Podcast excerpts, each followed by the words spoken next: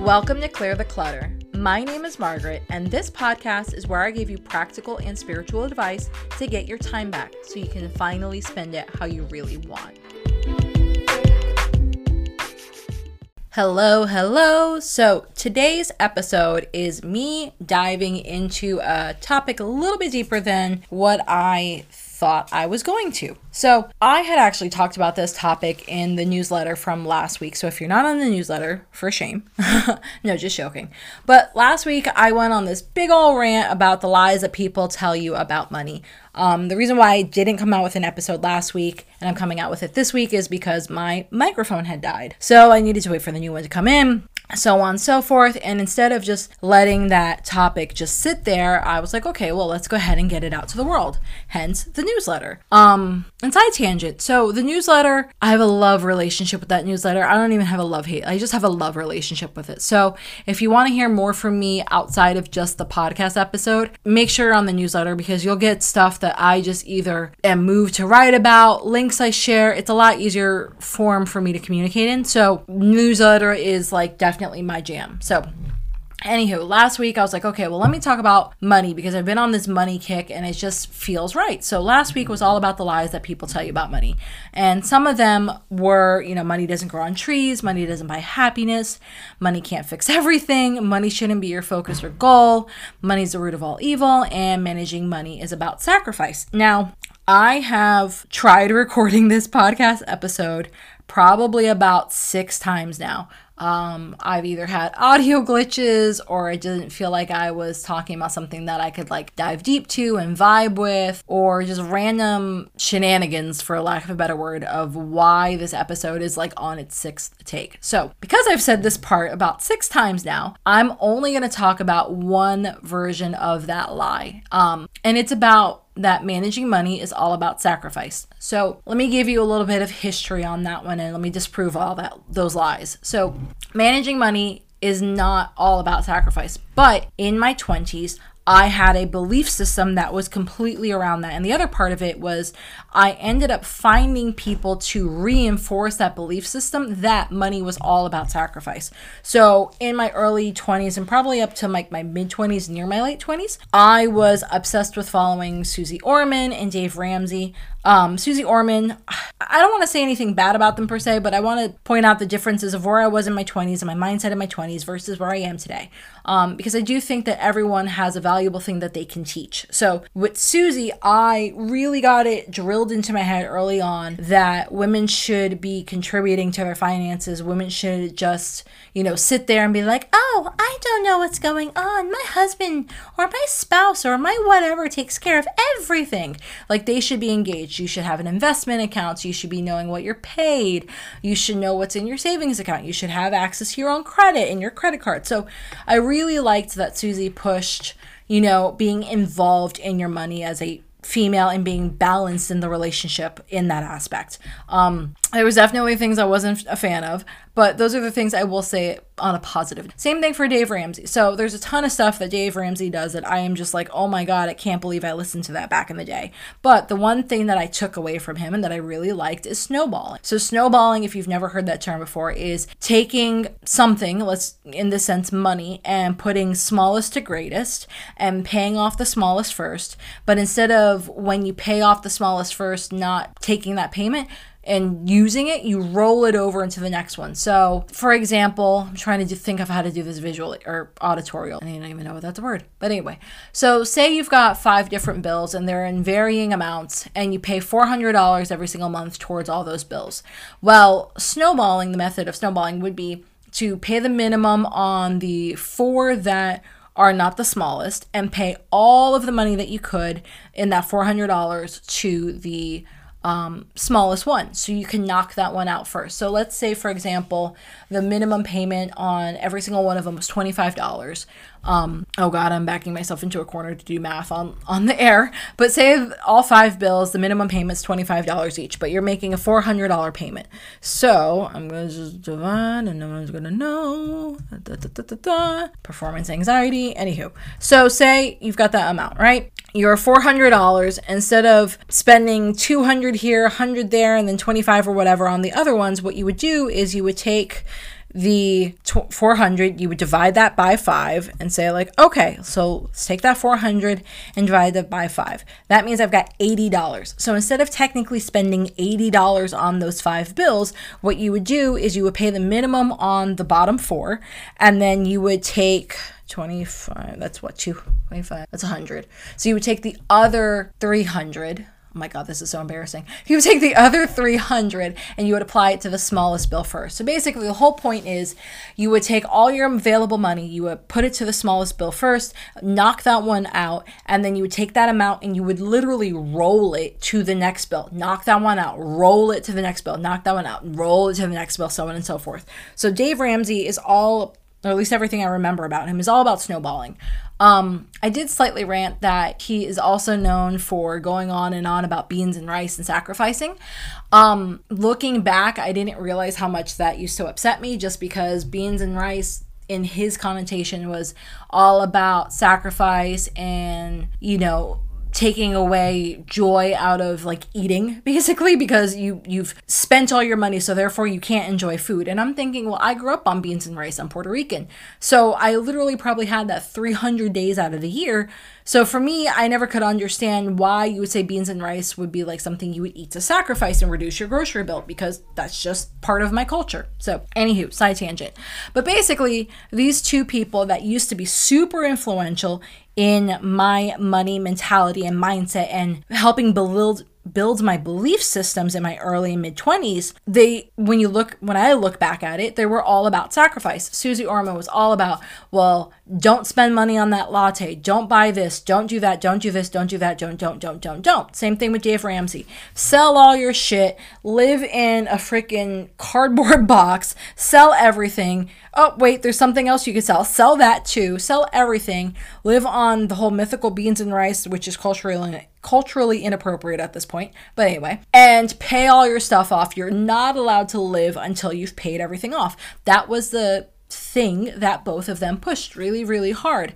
It was the underlying belief system that you were not allowed to enjoy life, you were not allowed to live, you were not allowed to buy those shoes, get that coffee, buy that ring light, um, get some cute jeans Uh, treat your husband to a really good birthday present until you had sacrificed and paid everything off. And then once you had paid everything off, then you could only ever live within your means, never get back into debt, and you had to sacrifice, but you couldn't live until. And I followed that for quite a long while. And because I followed that for quite a long while, obviously it changed my beliefs. It changed a lot of things that I did. And I've written about this, I've talked about this. It's not something I've been shy about. But back in the day, we used to be, I call it broke as fuck. And broke as fuck is relative. We still were, you know, luxurious. I, I, I just want to use the word luxurious, even though it doesn't make sense. We still were lucky enough, luxurious enough, grateful enough to own our own home. We bought our home when we were 20 on our own. Um, no one else. it was literally mine and his name's on the mortgage, and that's it. Um, so we bought our home when we were in our 20, or we were literally 20. Um, so we still were broke as fuck, but we had a mortgage and we had a safe place to live. We were still broke as fuck, but we had two running cars. We were still broke as fuck, but we you know, could go ahead and go out once or twice a month. So when I say broke as fuck, I, I, it's relative depending on who you are and what your lifestyle is. So for some people, the lifestyle I just described, where for us would have been broke as fuck, maybe would have been super, I don't know, abundant to someone else because they're just not there. So I, I get hesitant when I start bringing up numbers just because I don't want someone to get tied around the number. I want them to understand the feeling and the emotion and the the thought process behind it. So, because I was listening to people that were always about you can't live until X, I would do things that will literally drive Ben crazy, hence what I've talked about most of the time in the past. I would, oh, our elect, uh, I'd be like, okay, our electric bill is going to be, it's going to be August, so our electric bill is going to be super crazy high because it's the hottest month in all of Florida. The running joke is if you're a Floridian, you know you have to survive August because everything's downhill from there. So I would go ahead and start unplugging the TV, I would unplug lamps, I would unplug the microwave, I would unplug this, I would unplug that. I'd unplug all of these things because I was trying to bring our electric bill down. Now, mind you, when I did, like, I'm not even joking, I think I maybe brought our electric bill down by like 10 freaking bucks, which I probably would have made a bigger adjustment had I just like messed with the AC system when we weren't home and put it like a little bit higher versus unplugging everything and then Ben having to go behind me and plug everything back in every time he wanted to use some. So I couldn't literally see out of this box of instead of sacrifice I, I never looked at the other side of the equation. And this is something Ben's always been really, really good at. And it has taken me a very long and painful road to get there. And I'm still not even close to where he's at. Ben's mentality has always been well, I'll just figure out how to make more money. So that could mean he would have taken a side job, he would have hustled for something, he would have taken something, fixed it, and flipped it, he would have done whatever, right? So out of a traditional nine to five, he would have always, and he has always figured out how to make more money. My thought process was, well, I suck and I can't do anything like that. I don't have those skills. I never even pretended to try and find skills of my own that I could do that with. So instead of saying, okay, well, clearly we need X, and my version of contributing was, well, let me just pull in and sacrifice. Let me go ahead and cut this off, cut that off, cut this off, cut that off, cut, cut, cut, cut, cut. And so, because of that, because I never could get out of my own way, I found people to quote unquote virtually mentor me, aka books, podcasts, you know, oh God, free opt ins back in the day. I found people that could mentor me that would reinforce that belief that, well, you can't make more money. That's not an option because for some reason you suck. So therefore, go ahead and sacrifice to get where you need to go because it's the only way you can get out of that bind. Ben's mindset was always, well, fuck it. I'll figure out how to make more money. I'll work more hours. I'll take another job. I'll work five extra side hustles. I'll buy something and flip it four, five, six times. So he never had that mindset of, I have to sacrifice. It was always, I'll just work harder, which is a slippery slope. But just using it for this example, you can see the two different mindsets, even though literally we've been together since we were 16 years old. So it was a very tumultuous adjustment period as we were growing through our money mentality and our money beliefs and our money mindsets. Now, obviously, in our 30s, our money mindset is completely different. Um, I literally, I was showing him the other day, well, maybe, I don't know, maybe about three weeks ago, I had just gotten new checks in for the household. And I literally put on the check because my belief system has changed so drastically. My belief system now is elevate into overflow. I have the past let's say four years drilled into my head over and over and over and over and over again just figure out how to make more money. And part of that might mean, you know, when I say that phrase, most people are going to be like, well, money doesn't solve everything. I have not met a problem that money doesn't solve, to be honest. I have had medical issues that money has solved. Ben has had medical issues, money has solved. Um, the house we wanted, money solved that. The car we wanted, money solved that taking care of our animals and our babies. Money has solved that. So I have genuinely in my entire life not met a problem that money hasn't quote unquote solved. So when I was realizing five, six, seven, eight years into this whole mindset and belief that sacrifice, sacrifice, sacrifice is the only way, I was getting really frustrated. We were at, uh, we were owning CRC back in the day during this time. And I was like, okay, well, obviously this shit ain't working because I've been doing this for years now. I am a pro at swapping this, doing that, cutting off this, sacrificing that, couponing this, cleaning that, whatevering, right?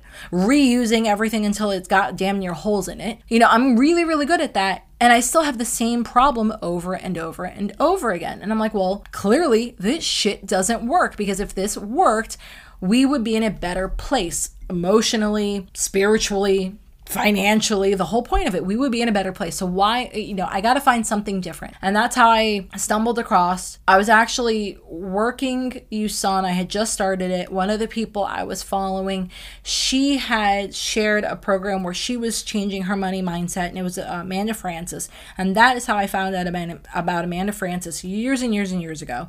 And literally ever since then, I'm like, oh, her mentality is different. Her thought process is different. Her belief system is literally different.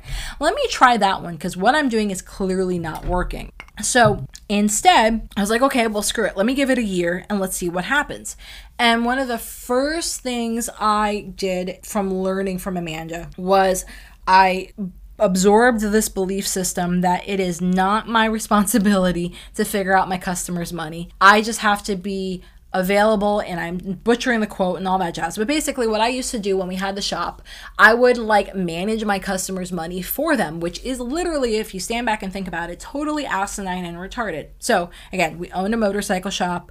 Um, we did a shit ton of repairs. So, we, you know, a customer would drop off a bike. The example would be a customer would drop off a bike and we would need to recommend A, B, C, D, and E. And before I even called the customer, I, eh, without having a conversation about with them about budgets or any of that, before we had any of that stuff, I would look at recommendation A, B, C, D, and E, and I would figure out how to cut that bill down. I would figure out how to let's make it cheaper, let's do this, let's do that. Even if the customer really was willing to spend more than that, I never even gave them an option. I never said, hey, Mr. John Smith, your bike needs A's, B, C, D, and E. These are your options. This is your price ranges. What are you thinking? And then have a conversation from there. I would manage their money for them ahead of time. So Amanda had this phrase, and I'll see if I can find it and put it in the show notes. But it was something along the lines of, "It's not my job to manage other people's money." And okay, I was like, "All right, screw it. Let me go ahead and start digging into that belief and see if I can run with it and see if this works." Because again, I go back to everything I had been doing with Susie and Dave was not working. So when I started looking at that and making that belief system my own, then things started changing. Magically, the shop started making more money. We had higher volume tickets. And I attribute a portion of that to I was the one selling on the phone. So I would call the customer instead of saying, Hey, you need this, but I'm going to recommend this instead, or maybe you can put it off for another two months. I'd be like, Hey, John, we just went over your bike.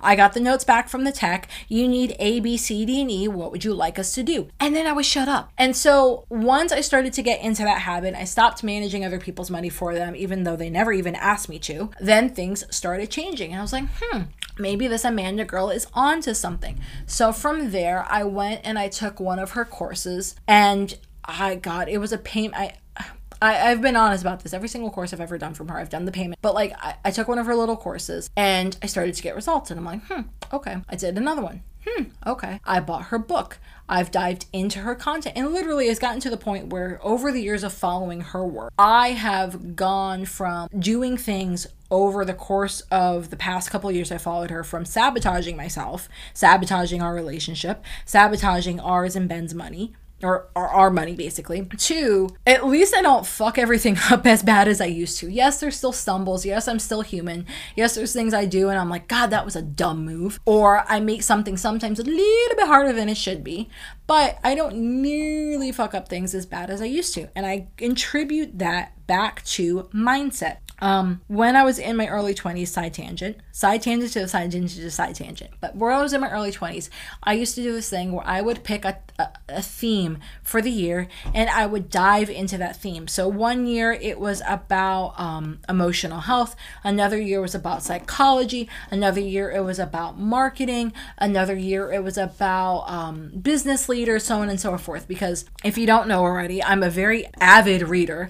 I read literally 150 150 to 250 books a year, and that's including romance novels. But hey, reading is. So I would always dive into a topic, and I started noticing that I was getting the best bang for my buck when I was diving into mindset books. I was diving into things like uh, Daniel Pink, uh, Simon Sinek, books like that that literally changed my mindset. Um, oh my God, the 50th Law with um, 50 Cent. Um, and I forgot his co-author. His co-author is so freaking good too. Um, books like that. So when I started diving into, okay, well, clearly I have a problem. I recognize I have a problem. Instead of attacking the problem, let me attack the root cause of the problem. So same thing would be as if, I don't know, you have something wrong with your teeth, right? So obviously, if you have a rotten tooth, you can't just be like, well, I'm just going to brush the tooth and hope that fixes it. No, you have to go. You need to do the root canal. You need to get all the rotted grossness out.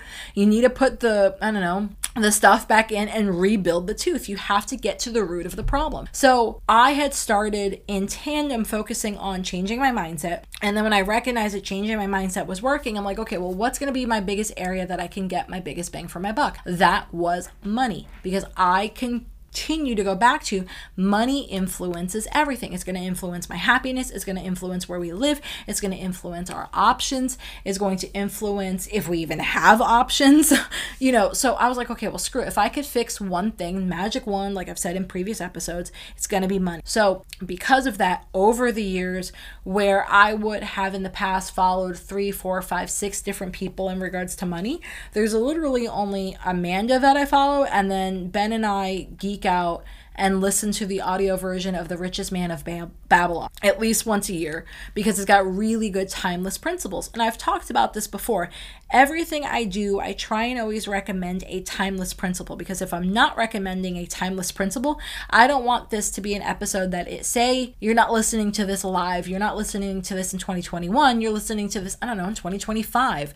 I want the principle to still apply regardless of what's going on, whether there's another new pandemic we don't even know about yet, whether everything's amazing, whether you live in another country, whether what doesn't matter. The weather shouldn't matter if the principle is timeless. So, this is where I go back to. People tell you all of these lies about money, but it's because they don't themselves address the root issue around money. Now, they may be spending because they are trying to fulfill a need. They may be spending to use it as avoidance.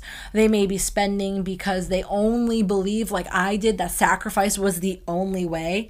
They may be self sabotaging because if they do better than their peers or their family, they're afraid they're going to get ostracized. But all of that comes back to your mindset. And the reason why I've been harping on this whole episode about your mindset mindset, your mindset, your mindset is because if you're going to fix something, fix the thing that makes the biggest bang for your buck. Fix your mindset. So I, in my late 20s, decided that I was no longer going to sabotage myself every time it came to money. I was going to figure out how to make more money. I was going to figure out how to feel comfortable about making more money. I was going to figure out, you know, how to invest money, which I'm still getting there, but still, I was going to figure out how to literally live in the energy of overflow. And back then, I couldn't have articulated it like I am today. I knew I wanted more. Danielle LaPorte, way, way, way back in the day, she used to have these uh, core desired feeling images on her blog or her yeah on her blog her website whatever and one of them was expansiveness and every year I would go and I'd be like, okay, well, what are my core desire feelings? Have any of them changed?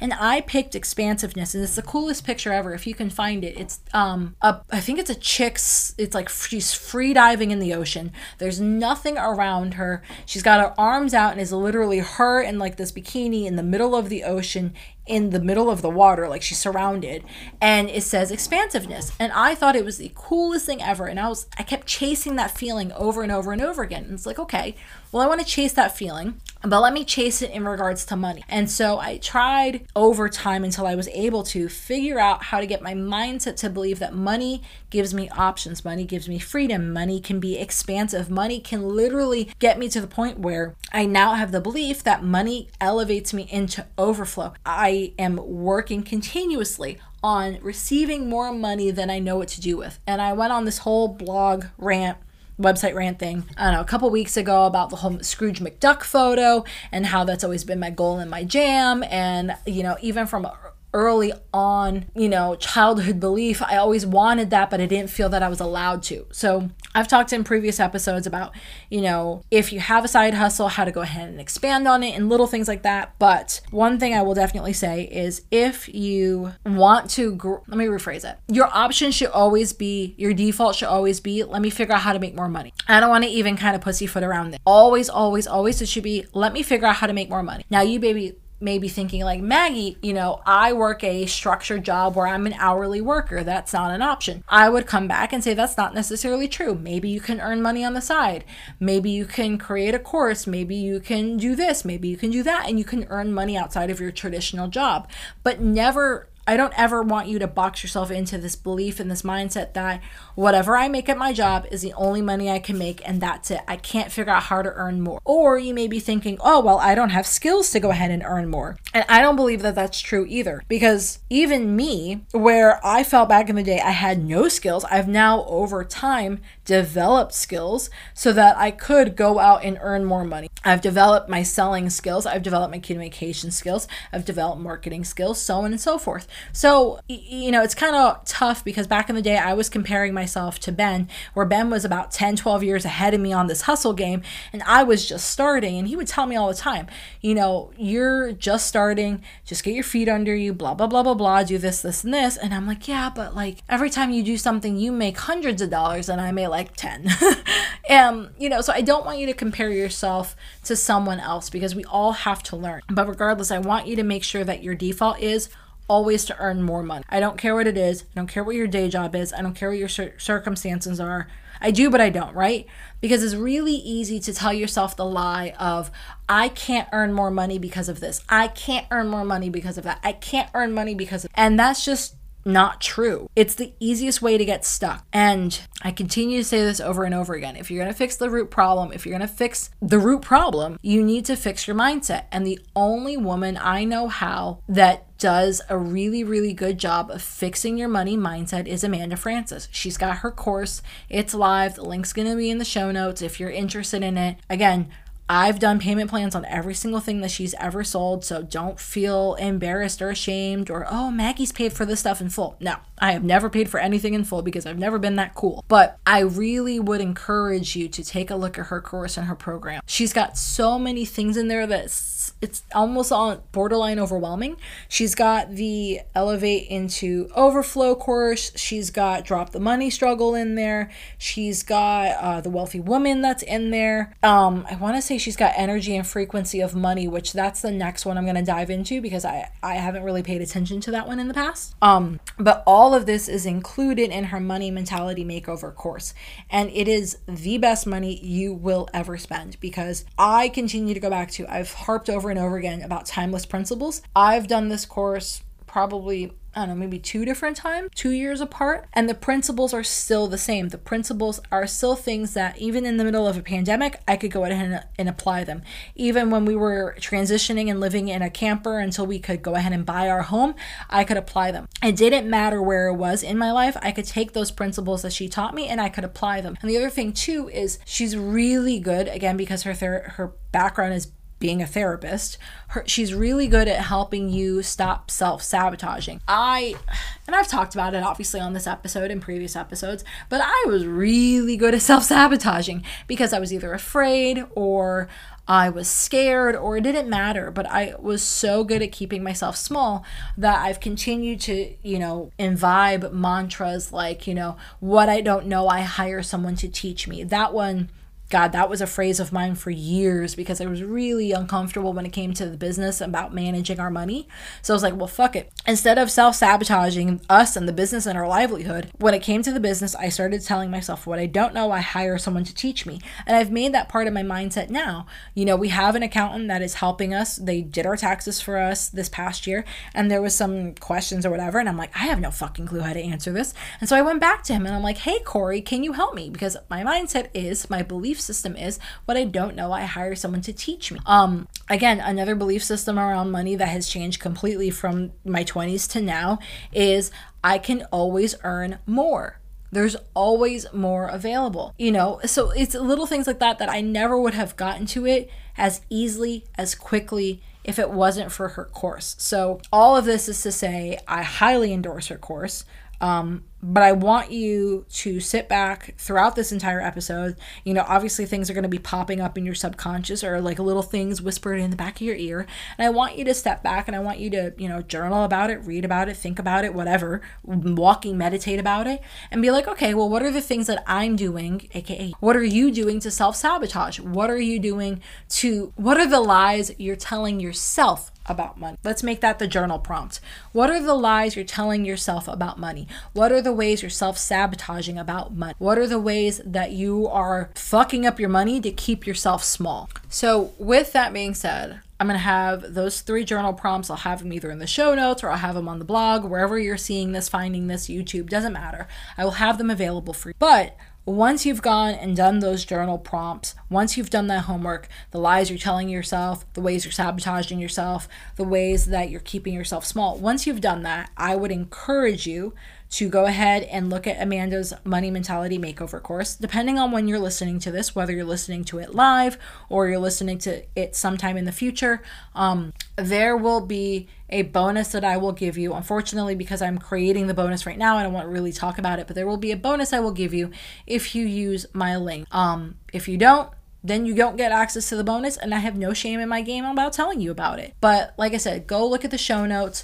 go wherever you are listening or consuming this, go to the show notes and you'll be able to click on the money mentality course. You'll be able to find out about it, read about it, and if it's open, I encourage you to buy it. It is the best money I have ever spent in anything in regards to money. Um, if the course is not available when you're listening to this, get on the wait list and then let me know you're on the wait list so I can make sure that when you enroll, you get access to the bonus. So, with that being said, I'm going to let you lovely people go. I'm trying to keep our episodes back to that 30, 45 minute mark again um, so that I don't go super ranty. And I'm hoping that having more consistent episodes will help me not talk as much, but talk as much, if you get what I mean. So I love you. I appreciate you. I am grateful that I get to spend even this much time in your ears.